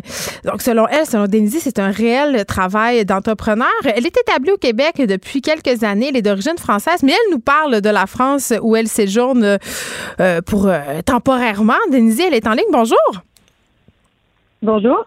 Euh, écoutez, pour, euh, pour ceux qui connaissent pas votre chaîne, euh, parce que bon, moi, la première, je pense que je trahis mon âge, mais je savais pas vraiment qu'est-ce que vous faisiez. C'est quoi le genre de contenu qu'on peut retrouver? Alors, je me suis lancée sur, sur YouTube, en fait, en faisant des différences France-Québec principalement parce qu'il était en française basée au, au, Canada et au Québec. Euh, pour moi, c'était extrêmement naturel de pouvoir euh, comparer finalement les, les deux endroits. Euh, on a beaucoup de similarités et beaucoup de différences aussi. Euh, et finalement, tranquillement, j'ai euh, voulu en fait euh, divertir un petit peu mon, mon, contenu et divertir les gens aussi. Donc maintenant, je me spécialise un petit peu plus dans les expériences sociales euh, à type de divertissement. Donc je teste souvent les réactions des gens face à diverses situations. Oui, on t'a vu par ailleurs être déguisé en, oui, on t'a vu être déguisé en, en, en sans-abri pour essayer de, de voir un peu comment tu allais être traité. Oui, Exactement. Voilà, c'était euh, en fait il y a, des causes qui me touchent beaucoup plus que d'autres. Mm. Et euh, le, le, Québec est un endroit euh, vraiment merveilleux où les gens sont extrêmement chaleureux. Et je me disais ah ça va très bien se passer parce que les gens au Québec aident beaucoup les autres, sont très avenants, etc. Finalement, On vient d'en parler justement. Ouais, ah, bon. Désolée, je n'ai pas écouté euh, le début de, de l'émission. Mais euh, voilà, donc finalement, je, grande surprise pour moi d'avoir vu que euh, finalement la réaction que les gens peuvent avoir face face à diverses situations, puis mm. notamment quand j'étais en, en sans-abri, ben, c'était ça pouvait être malaisant pour certaines personnes. Un million d'abonnés sur YouTube, c'est immense. Ça t'a pris combien de temps à atteindre ce chiffre magique? Parce que c'est quand même, le, quand tu atteins le million, tu passes dans une autre catégorie. Là. merci, merci. ça me le fait réaliser. Ça m'a pris deux ans. J'ai lancé ma, ma, chaîne YouTube en, en août 2017. C'est rapide, non? Oui, oui, extrêmement rapide. Ouais, les gens ont été extrêmement réceptifs. Donc, euh, merci beaucoup euh, à toutes les personnes qui écoutent et qui, ont, et qui font partie de l'aventure tous les jours. Euh, donc, oui, c'est relativement rapide, étant donné que le million a été atteint en novembre 2019. Donc, mm pile poil deux ans après. OK. toi, tu dis, Denise, que influenceur, c'est pas un métier. Tu parles du côté entrepreneur. mais en même temps, c'est pas un peu la même affaire. Bon. Moi, je déteste le terme influenceur. Pourquoi? Tout le monde vous a essayé tout ça. Tout ça, vous, me dites toujours la même affaire. non, exactement. Euh, la, réponse que j'ai à ça, c'est que euh, Véronique Cloutier, Martin Matt, Piquet Souban ou Brandon Price, il n'y a personne qui les appelle influenceurs et pourtant ont le même style de métier que nous autres sur Internet. Donc, euh, c'est juste que j'ai l'impression que les médias plus traditionnels ont tendance à appeler les gens qui ont été connus, euh, on ne sait pas trop pourquoi, soit de la télé-réalité, mm. soit d'Internet, soit, euh, soit bah, juste du monde du web. Finalement, on ne sait pas trop comment ils ont été connus. Mais s'ils sont connus, bah, on va dire qu'ils sont influenceurs, puis qu'il euh, y a une, une, connotation très péjorative. J'ai l'impression. C'est ça qui dérange. C'est le. Ouais. Ouais. C'est le fait. C'est comme si on était payé pour faire de la publicité pour influencer les gens. C'est pas ça du tout. Ben, en même temps, OK. Un, instant, un petit instant quand même. plusieurs. Puis là, je dis pas que c'est ton cas, mais il y a plusieurs personnes qui ont fait des médias sociaux leur métier, qui font la promotion de produits, de marques. Et là, je suis pas en train de dire que c'est mal en soi, mais quand même, c'est une nouvelle forme de publicité et il y a des gens qui font énormément d'argent en faisant de la pub, là, puis ça, on peut pas nier ça. Non, non, exact. Puis ça, c'est extrêmement euh, véridique. Euh, c'est très vrai. Euh, c'est simplement que il y a, y a peut-être une partie des gens qui font à tout prix des publicités pour réavoir de l'argent. Enfin bref, leur métier est sur les réseaux sociaux, mais c'est pas plus différent que un Martin Matt qui fait une publicité pour Maxi à la télé. C'est d'autant plus il a été payé pour faire une publicité, hmm. mais c'est juste que le média sur lequel euh, c'est ben, véhiculé, c'est simplement la télé. C'est peut-être juste que c'est plus clair que c'est de la pub, Denise. Je pense qu'il y a des gens qui ont de la misère euh, à comprendre. Euh, je pense entre autres à ma fille de 13 ans qui voit passer plein de produits sur les chaînes YouTube de ses influenceurs pardon préférés ou euh, sur Instagram. Et quand je lui dis que c'est de la pub je comprends que parfois il y a des hashtags ads et tout ça mais on conviendra quand même que la ligne sur les médias sociaux entre pub et contenu original non sponsorisé elle est pas si claire qu'une pub télé euh, alors oui, euh, effectivement, quoi qu'il y a certaines publicités où on ne sait pas trop finalement si euh, l'artiste a été payé ou non à la télé, mais c'est sûr qu'après, je pense que c'est au niveau de l'utilisation de chaque personne. Il y a des mm. gens qui vont masquer, et ça c'est dans n'importe quel domaine, il y a des gens qui vont masquer le fait qu'ils ont été payés pour parler d'un produit. Après, c'est le choix délibéré de chaque personne et de chaque artiste, comme j'aime les appeler, qui soit sur la télé ou sur Internet. Moi, personnellement, euh, je veux toujours être transparente avec euh, avec euh, le public, avec mon audience, pour dire que oui, j'ai été payée pour tel, pour parler de tel produit, etc. après, il y en a d'autres évidemment qui abusent et qui le font masquer, puis qui profitent de leur notoriété pour pouvoir masquer le fait mm. qu'ils ont récolté de l'argent là-dessus. Toi, tu te définis comme euh, une entrepreneur. Ça ressemble à quoi ta vie? Combien d'heures tu passes à faire tes vidéos? Parce que c'est énormément de travail. C'est ce que les gens voient moins, mais c'est quand même, ça demeure une tâche colossale que de publier des vidéos chaque semaine. Oui, exactement. Alors, je me considère comme vidéaste euh, principalement, euh, et c'est devenu effectivement un métier un petit peu d'entrepreneur parce que j'ai quitté euh, mon travail, euh, j'avais un, poste à temps plein euh, bien bien sommaire avant et j'ai quitté mon travail d'agence pour me mettre à 100% à, à, mon compte en fait. Donc je, je suis travailleur autonome et c'est ça, je me suis dédiée là-dedans. Donc il y a le côté très entrepreneurial de pouvoir faire des vidéos sur internet, de produire du contenu sur internet en fait pour la simple et bonne raison que le produit c'est nous-mêmes hmm. et c'est sûr que qu'il y en a d'autres qui vendent des produits, mais pour notre cas, ben, notre produit, c'est nous-mêmes. Et moi, au niveau de mon emploi du temps, ben, je travaille 7 jours sur 7 sans arrêt, puis toujours en train de réfléchir, créer des vidéos. voilà. Tu dis, euh, parce que je veux revenir sur le fait euh, d'avoir un impact. Tu parlais tantôt que c'était important pour toi de partager des contenus, que tu avais des causes qui tenaient à cœur. En même temps, ton rêve, c'est pas d'être populaire. Mais on conviendra quand même que pour avoir, tu sais, plus on est populaire, entre guillemets, plus nos contenus sont vus, plus ils sont partagés, donc plus on a d'impact. Oui, ça, c'est certain. Euh, c'est certain. Pour, pour moi, donc, euh, ça n'a jamais été une fin en soi, là, d'être populaire. Euh, je, moi, je voulais être comédienne à la base, mais parce que mon objectif, c'était vraiment de pouvoir faire rire les gens. Hmm. Donc, que je puisse les faire rire au bord de la rue ou alors sur un autre médium, ben, peu importe. Moi, c'était vraiment un peu, un petit peu ma mission de vie, finalement. Mais après, c'est certain que quand, là, avec Internet, avec cette nouvelle génération, on est de plus en plus connectés au monde entier. Et malgré tout, en effet, il y a de l'impact euh, de plus en plus grand.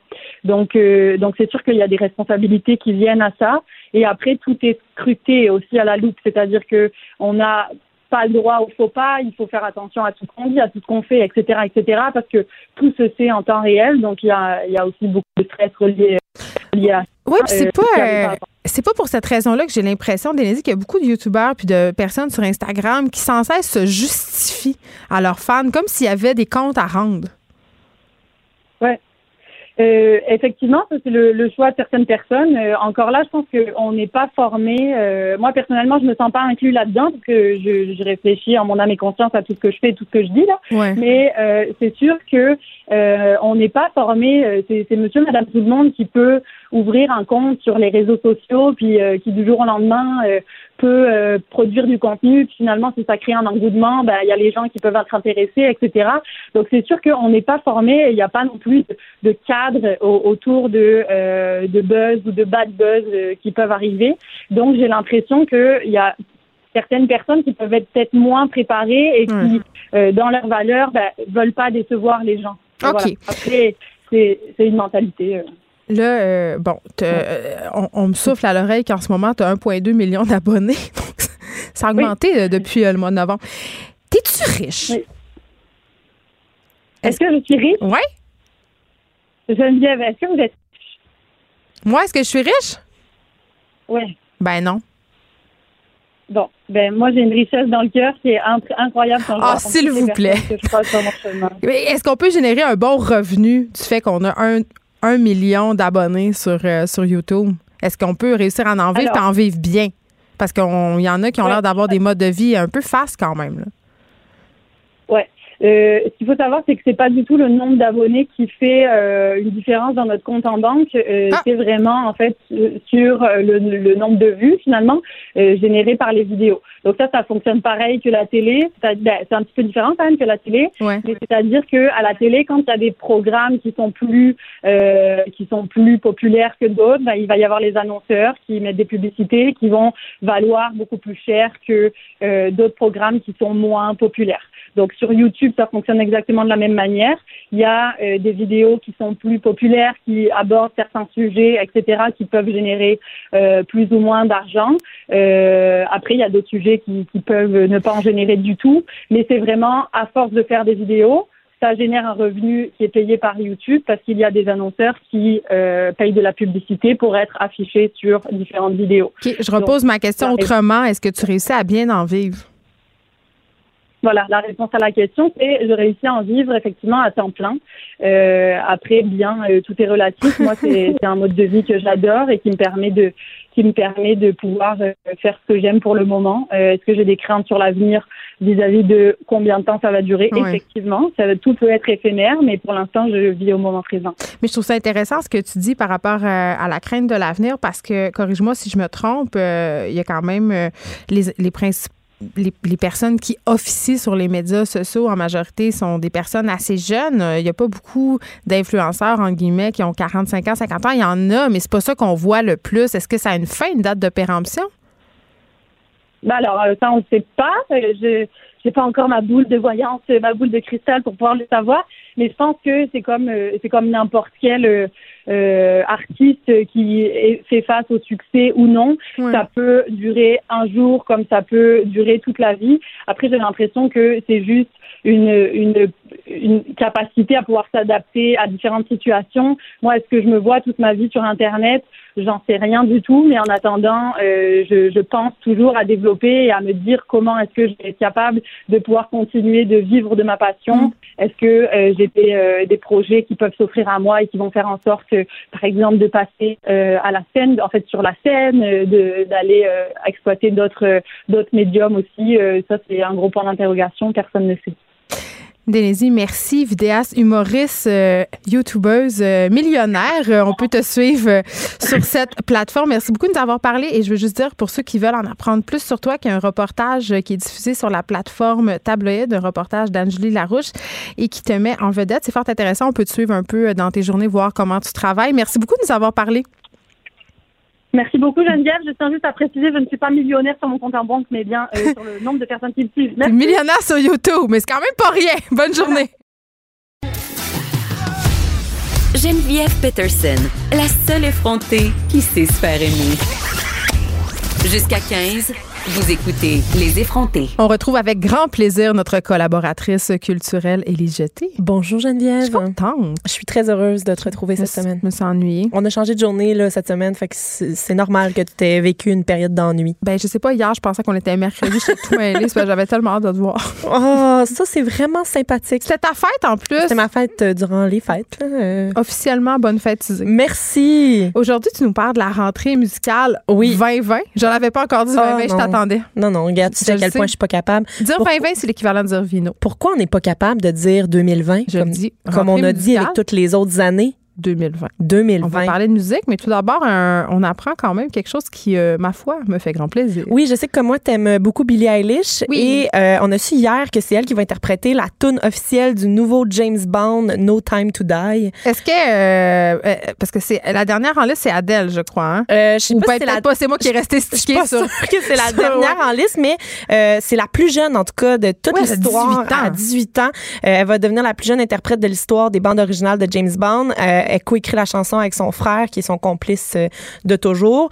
Euh, il y a eu, bien évidemment, Adele, comme tu l'as dit, mais il y a eu des tunes aussi de Alicia Keys, Jack White, euh, Sam Smith, Madonna, qui ont déjà fait la grosse chanson là, des films de James Bond. Il y en a 25 films. Hein. Il y a 25 quand même, c'est pas rien. Oui, et puis il y a beaucoup de films où on a des scènes très macho de tapage de fesses. Mais bon, ah! passons. mais, oui, puis ça sort, le film sort en avril, fait qu'on n'a pas encore la tune, mais ça va sortir environ un an après la sortie du premier album de Billie Eilish, When We Fall When We All Fall Asleep, Where Do We Go? Et j'aimerais Un très bon album. Un très bon album. Moi, je l'ai écouté en boucle toute l'année. encore. Puis, euh, la chanteuse est donc euh, nominée dans quatre catégories aux Grammys euh, le 26 janvier. C'est assez incroyable. puis je sais que tu un lourd programme, donc on va pas s'éterniser trop longtemps sur Billie Eilish, mais quand même, j'entendais une entrevue avec sa mère l'autre fois. C'était fascinant parce que je le redis, elle a seulement 18 ans. C'est une vedette mondiale. Tout le monde se l'arrache, adulte comme ado. C'est vraiment. Ouais, tout le monde capote dessus. Elle, elle, est une fédératrice. Oui. puis j'aime ça parce qu'elle s'habille lousse, puis elle remet un peu en question euh, Les cette, codes. Ouais, cette idée de la chanteuse ultra sexy. Puis euh, j'entendais sa mère l'autre fois dire moi je pensais jamais euh, elle faisait de la petite musique dans le sol puis j'étais comme bon ouais c'est cute. Ouais et là là. C'est ça. Donc au Grammys quatre catégories principales hein, quand même. C'est le 26 janvier fait que moi je vais écouter euh, ça revenir nous en parler m'en parler. Ok donc qu'est-ce qui va se passer de beau en 2020 côté oui, musical? Ben il y a quelques annonces qui ont été faites depuis le début de la saison. Puis moi la saison d'hiver musicale tout le temps il y a tout le temps deux grosses périodes de sortie comme les livres là, à l'automne puis à l'hiver. Moi l'hiver c'est tout le temps ma préférée. On dirait qu'il y a plus d'affaires hum. Plus mélancolique. Tu connais mon euh, amour pour la musique un petit peu plus deep, là. Euh, fait que ça sort. Non, ça ne pas dire comme lourde. Lourde. Mais euh, non, il n'y a, pas de, y a pas que de la lourdeur dans ce, ce dont je te parle aujourd'hui. Le 24 janvier, il y a l'album Des Feux pour voir euh, qui est euh, l'album de le troisième album de Marie-Pierre Arthur qui va sortir. C'est d'ailleurs euh, notre collaboratrice Alex Dufresne qui fait la mise en scène de son spectacle. Wow. Et elle me dit off the record, c'est pour ça que je vais le dire en ondes, que ce troisième album de Marie-Pierre Arthur était un tour de force qui était vraiment bon et que c'est son meilleur ah, selon elle. ça a l'air que c'est absolument incroyable. un petit peu à l'avance avant tout le monde. Puis il est exceptionnel cet album là. puis ça faisait déjà quatre ans qu'elle avait sorti sorti l'aurore, donc on est comme on était en attente là, depuis un petit ben, pas déjà. Quatre ans, ça, commence. Trois ans, c'est correct, puis quatre ans, ça commence à, être long. On va aller entendre l'extrait Tiens-moi mon cœur. Oh.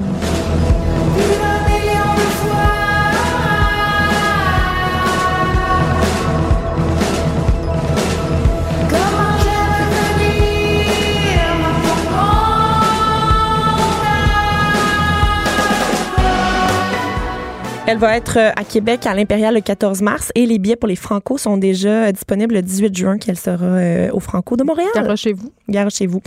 On a aussi le deuxième album de Rosie Vallant qui va sortir le 28 février chez Secret City Records. Ça s'appelle Blue. On va entendre l'extrait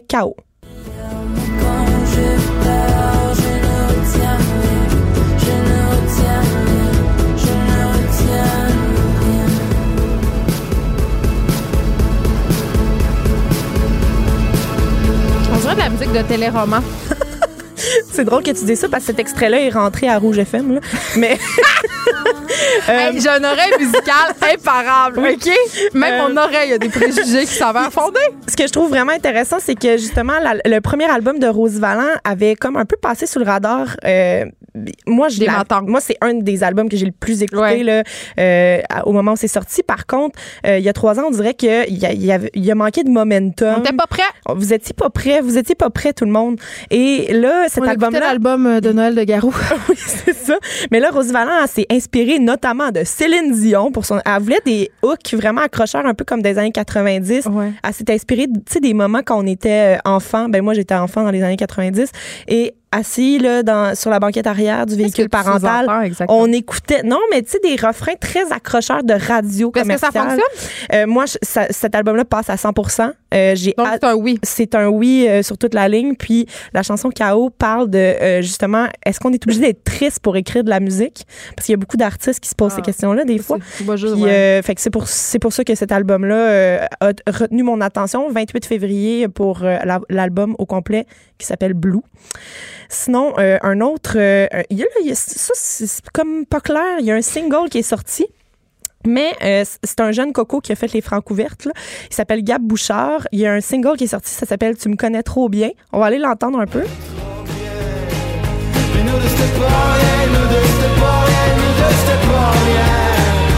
c'est un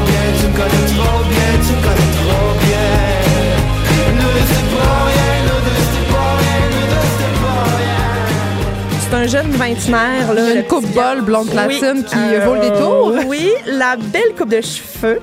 Mais euh, faut pas s'arrêter à la coupe de cheveux, Geneviève. Là, non, je sais, mais c'est difficile. Pour moi, ça, ça marche beaucoup. Là. C'est très accrocheur. Moi, ça me fait bouger l'épaule. Et, euh, On fait des strokes.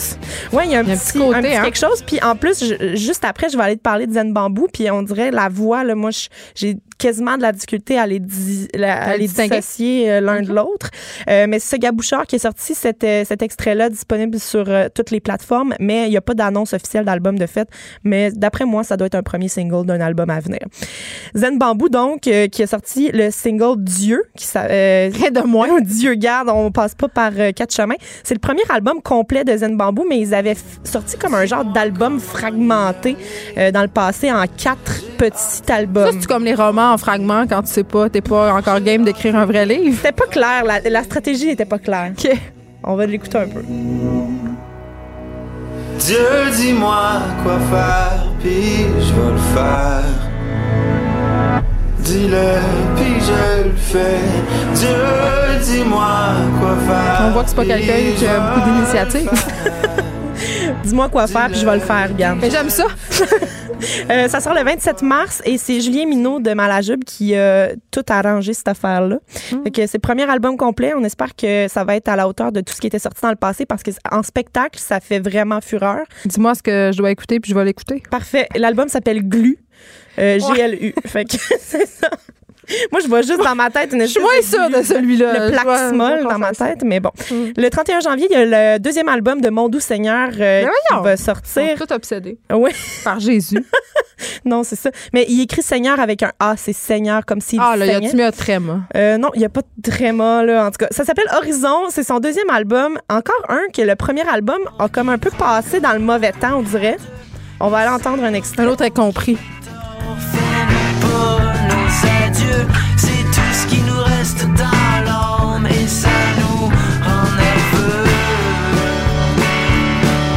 je peux faire mon commentaire de ma tante? Vas-y. On dirait que là, c'est c'est là que je le fais. Là. Vas-y.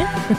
Tu vas pas me tirer quelque chose Non, en non, face? j'ai pas d'objet dans les mains. OK. On dirait que depuis trois artistes, c'est la même chanson. Ah non!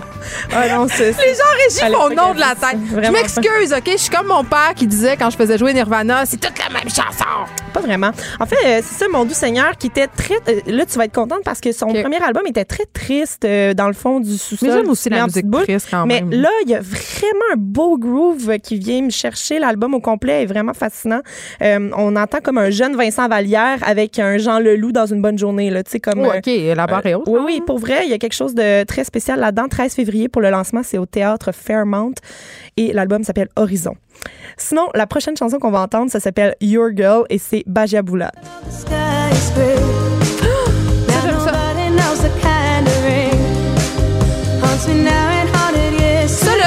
ça pourrait être dans un film de Quentin Tarantino. Ah, que je l'aime. Je le sens. L'album Are You in Love va sortir le 27 mars euh, chez Secret City. Est-ce qu'il faut répondre? Pardon? Est-ce qu'on est en amour? Il y, a faut une- dire? il y a un point d'interrogation, donc tu peux répondre si tu veux. Euh, cette chanson-là, tu sais, ça s'appelle Your Girl, mais moi, Bajia Boulat, c'est My Girl. Là, genre, j'adore cette Ah chanson. oui. Cette fille-là a une énergie incroyable. Elle fait des chansons d'amour triste, mais dans des grooves vraiment, vraiment incroyables. de- C'est comme une dissonance cognitive ça, c'est musicale. dissonant. Tu sais, Ouais. L'histoire est pas Jojo, mais tout est Jojo. Le reste, là, tout va bien. Tu peux te faire à croire de tout. Elle est habillée Hein? florale dans un champ dans le vidéoclip. Regarde, c'est ça qui se passe. Euh, c'est encore euh, réalisé par euh, Jim James de, du groupe My Morning Jacket. Et euh, c'est ça. C'est extraordinaire. C'est juste extraordinaire. C'est juste bon. Le troisième album de Maude Odet va sortir le 7 février. Ça s'appelle Tu ne mourras pas.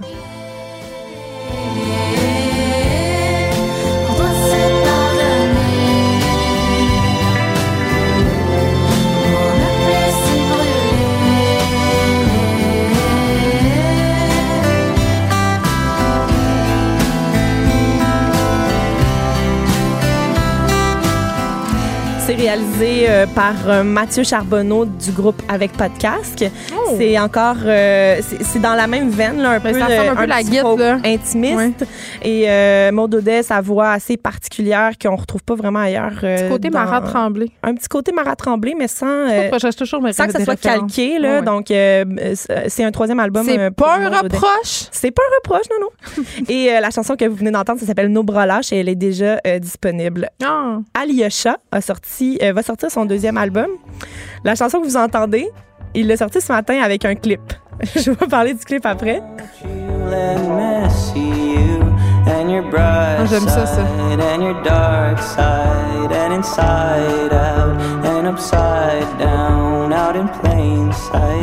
Vous la voyez pas, mais elle fait des gestes.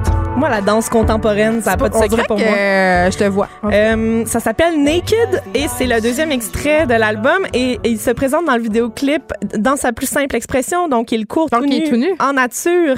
Euh, Ah, ça a Est-ce été que ça va faire en un scandale comme le clip de Safia Norlin? Sûrement Non, pas, on le vu voit que de- c'est un homme. Ben notamment, puis aussi on le voit de super loin. Ah, là, ok. fait que, euh, mais ça, il court, il court tout nu pendant pendant trois minutes euh, en Italie et en Espagne. Tu sais, tant qu'à courir tout nu, pourquoi faire ça au pour Québec? courir dans un décor bucolique? Ben oui, c'est ça. L'album sort le 20 mars prochain, c'est son deuxième et l'entièreté de cet album est un bijou. Ça va valoir euh, la peine. Et euh, je- pour les, nos deux derniers extraits que j'ai à te suggérer, on va sortir du Canada, on va sortir du Québec pour aller au Canada. OK. OK, donc on va commencer par Regina avec euh, Andy Schauf qui nous présente euh, l'album The Neon Skyline.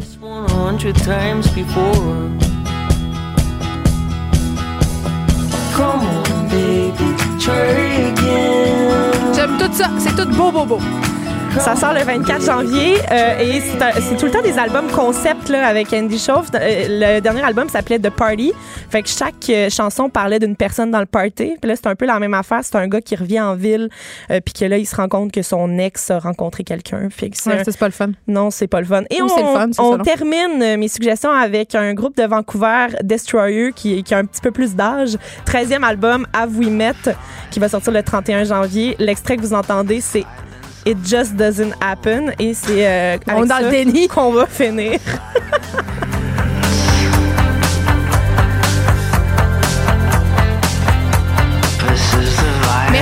jeter, euh, on va retrouver tes suggestions musicales. On va essayer de les mettre sur Facebook hein, Ah, si on peut. on peut Puis, faire ce ça serait le fun à un moment donné que tu les mettes sur ton compte Instagram. Les gens pourraient aller voir qu'est-ce que tu nous suggères. Parce que moi, la première des fois, quand je soupe avec Marie-Pierre Caillé, ma recherchiste, Vous savez pas quoi faire. on se quoi dit, c'est quoi qu'elle a dit déjà, Élise, Oui, là, qu'il fallait ça. qu'on écoute? OK, Fait que, bon, aide-nous. Je, je vais vous faire... euh, je, vais- je vais faire mes devoirs, en fait. Merci beaucoup. Ça m'a fait à la plaisir. semaine prochaine.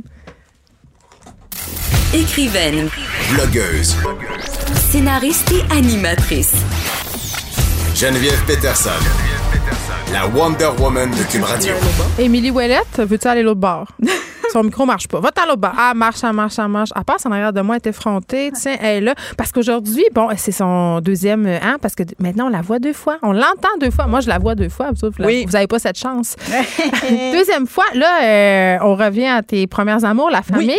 Et là, aujourd'hui, tu nous présentes, si on veut, des outils pour nous aider dans notre gestion familiale. Mm-hmm. Et Dieu sait que j'en ai besoin parce que, sérieusement, là, je vais te dire en affaire, j'en échappe un petit peu des fois. Ben, des, des balles. Une chance, tu dit des balles parce que ça dit j'échappe des enfants. J'ai échappé mon enfant. J'ai échappé Sophie sur le plancher quand elle avait un euh, six mois. Ah, ouais. J'allaitais. Mon ex parlait à quelqu'un, puis euh, il a tourné sa tête. J'ai pris l'enfant, mais je le tenais pas, puis on l'échappait à terre. Puis on est arrivé à l'hôpital, puis euh, c'est à moi qui ont donné un calmant. L'enfant n'avait rien. Hey, non, mais- capotais. Mais non, mais vraiment, non, non, ça, euh, moi, j'ai. C'était comme un film d'horreur. Ben non, mais rapidement, moi, j'ai, moi, j'ai, ma plus jeune, elle, elle se disloque le bras facilement. Ah, OK. Ça, non, mais Ça, c'est un bon skill. Euh, C'est pas tout à fait une X-Men, hein, je pense. Non, non, mais c'est un talent caché. Hein? Euh, non, mais ça, ceci dit, là, je, je, je dis à tous les parents, à tous les gardiennes, à tout n'importe quoi, ou gardiens, peu importe, quand tu prends un enfant que, par la main, puis que l'enfant se laisse tomber en crise de bacon, puis qu'on a le réflexe de tenir la main puis de tirer vers le haut pour pas qu'il s'écroule par tu, je suis sûre que tout le monde a déjà fait ça. Ça, il ne faut jamais faire ça. C'est vraiment comme ça que ça peut se disloquer. Tu savais-tu? Ah, Ben oui, ouais. parce que j'ai une cousine euh, qui a le même euh, Qui se problème. disloque? Ouais. Ben, c'est ça. Fait que moi, bref, moi, je me suis ramassée à l'hôpital avec un, un bras d'enfant disloqué, moi qui Ouais. braillais au bout. Ah, puis, c'est puis après ça, c'est que t'as toujours quelqu'un qui fait comme, alors comment ça s'est passé? ben, c'est Ben, j'ai tiré à terre, qu'est-ce que tu veux? Appelle la. DPJ, de toute façon, ils feront rien. Bon. Oh, Ah, voilà, sentiment de culpabilité. Ah, bon, voilà. Mais ils sont vivants, on les aime. Alors, c'est ça. euh, euh, là, on repart après le temps des fêtes. Là, on, hein, on- là ça suffit. Là, d'ailleurs, à partir de cette semaine, on, on ne souhaite plus la bonne année à personne. Ben là, Ça- pas à partir de cette semaine, là, ça fait longtemps. là. À partir du 6 janvier, c'est fini. Là. Ah, toi, à partir de la fête des Les rois, rois. c'est fini. Ah, les Moi, rois- je vais jusqu'au 15 en général. Ouais, mais toi, t'es toujours. euh, T'es, t'es, t'es- t'as un mode de vie euh, bizarre. Fait que, mais bref, je le dis, c'est inacceptable, ça se finit aujourd'hui. D'accord. Euh, fait qu'on repart après le temps des fêtes. On s'entend que dans le temps des fêtes, la routine avec les enfants, ça c'est disons, c'est inexistant. Oh, c'est correct aussi, là. C'est ça qu'on vit, c'est ça qu'on veut. Fait que là, on repart, on a tout mélangé. Là, il faut se remettre sur le droit chemin. Sinon, ben, Denise Bombardier, elle risque de pas être contente. On va faire une chronique? ben, c'est ça. Moi, j'aime ça. oui, Plus voilà. la fête chronique, plus je suis heureuse. fait que là, écoute, moi, j'ai fait un melting pot de tous les outils qui, euh, ben, qui me sauvent la peau dans la gestion du quotidien avec les enfants. là. Une Euh, femme de ménage. Ah ouais, non, ça, je le considère pas comme un outil. Ah non, c'est une vraie personne. C'est une vraie personne, mais moi, tu sais que j'en ai pas. Hein. Ben voyons donc. Je le sais que toi, t'en as Franchement, t'es bien pauvre. Aussi, il y a ça, mais il y a aussi le fait que j'ai un trop grand sentiment de culpabilité que j'arrive pas à gérer. D'exploiter quelqu'un? Ouais. Mais moi, je l'exploite pas, je la paye bien. Elle est Ben, très heureuse. Ah, Elle me l'a dit! Comme, ah, ah, oui, c'est ça. Je dis là, des choses importantes. Non, mais pour vrai. tu l'amènerais ici, puis je lui Non, demanderais mais- qu'elle cligne des yeux. Non, mais elle genre. nous écoute souvent, Sylvie, on la salue. Ça fait, Salut, Sylvie. ça fait cinq ans qu'elle rend ma vie plus facile. Et Oh oui. sérieux, c'est une amie de la famille. Mes enfants l'adorent. Et mon fils euh, me dit euh, quand est-ce que Sylvie va nous garder? Parce qu'en plus, parfois. elle garde? Ben oui. Ça, c'est tâche connexe, là. C'est lave Ben, le bain puis paye, garde. le- Je le sais que tu payes, mais tu sais, je veux dire, autant les gens C'est rendu ça. un membre de notre famille. Pour vrai, là, euh, j'anticipe le jour où elle va dire qu'elle a plus envie de, de, De faire le ménage veut- chez vous. veut- Ben, mais même si ça fait plus le ménage, je voudrais l'avoir. Tu sais, comme, c'est comme une mère, tu sais. Parce que j'allais dire ton argument de je la paye, tu sais, je veux dire, il y a des gens qui disent ça de la prostitution aussi, puis c'est pas. euh, Ben là, on s'entend qu'il y a une marge entre se prostituer et faire des ménages, hein? On s'entend, mais moi, j'aime ça, mettre tout dans le. On sait les Hey, effronter. t'as de la graine de chroniqueur. Hein? T'aimes ça mettre toutes les œufs dans le même panier Voilà. faire des amalgames douteux? Colin. Voilà, pas soyons, ça. soyons démagogues. Bon, en revenons à des outils, là. Les gens, c'est pour ça qu'ils écoutent. On me texte pour dire que j'ai perdu ma job. C'est correct, moi, je suis disponible. Ah, oh, bon, OK. Euh, le calendrier. OK, moi, j'ai un calendrier sur euh, le frigidaire. OK? Et, et, y a, et ce calendrier-là sert à plusieurs choses, juste pour la gestion familiale. OK? Moi, euh, mes enfants, ils se battent le soir. Il y a personne qui va aller prendre son bain. Il y a personne qui euh, tripe à ça. Fait que c'est toujours comme. Il y a une grosse partie du temps qui était obstiné à dire qui va prendre son bain en premier, genre, ou qui va prendre sa douche en premier. Fait que là, on a réglé ah, ça. oui, parce que là, ils ont passé l'âge qu'ils prennent. Moi, j'ai lavé tout dans mes mots. Non, non, c'est ça. À un moment donné, euh, ouais, c'est ça. Ça passe l'âge, là. Mani, il commence à remarquer des affaires. il commence à faire comme moi, c'est pas super. Fait que sur le calendrier, nous, on a à chaque jour, c'est une personne différente qui commence le, la ronde des bains, genre. Je, te vois avec tes yeux. Mais toi, t'alternes-tu? Parce que moi, je lave pas mes enfants chaque jour. Ouais, mais toi, t'as pas tes enfants chaque jour. Oui, c'est vrai. Il y a des fois que. Non, pour vrai, il y a c'est à chaque jour. C'est à chaque jour, mais c'est vrai qu'il y a des fois où on fait OK, là, il est trop. Des fois, pour X raisons, on a joué dehors plus longtemps, puis là, le souper plus tard, puis on fait OK, là, il est trop tard, on va se coucher. c'est pas dramatique. Moi, je ne suis pas. Non, non, c'est ça. Moi, je meurs jamais, rarement pour ce genre d'affaires-là.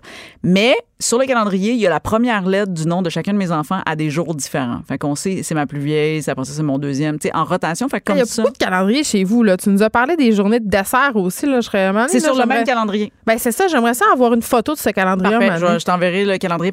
mais justement, merci de le dire. Fait que les jours de dessert sont notés sur le calendrier. Les tours de bain sont notés sur le calendrier. Je, sais que tu m'écoutes.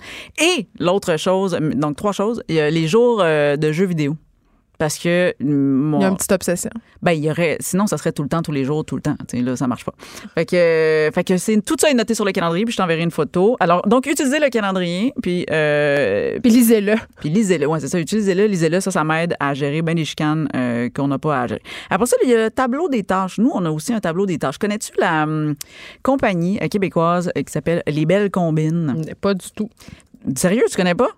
Bon, non. je vais te juger un peu, mais ça va être. Euh, ben, ça sera pas nouveau. Ça va être, c'est ça, j'allais dire subtil. Bon. Euh, fait que Les Belles Combines, c'est une compagnie québécoise que j'aime beaucoup qui font, en fait, qui, qui aide les familles dans la gestion, justement, avec plein d'affaires. Moi, en général, je, je n'adhère pas tout le temps 100% à quelque chose, mais j'aime prendre ce qui euh, me convient.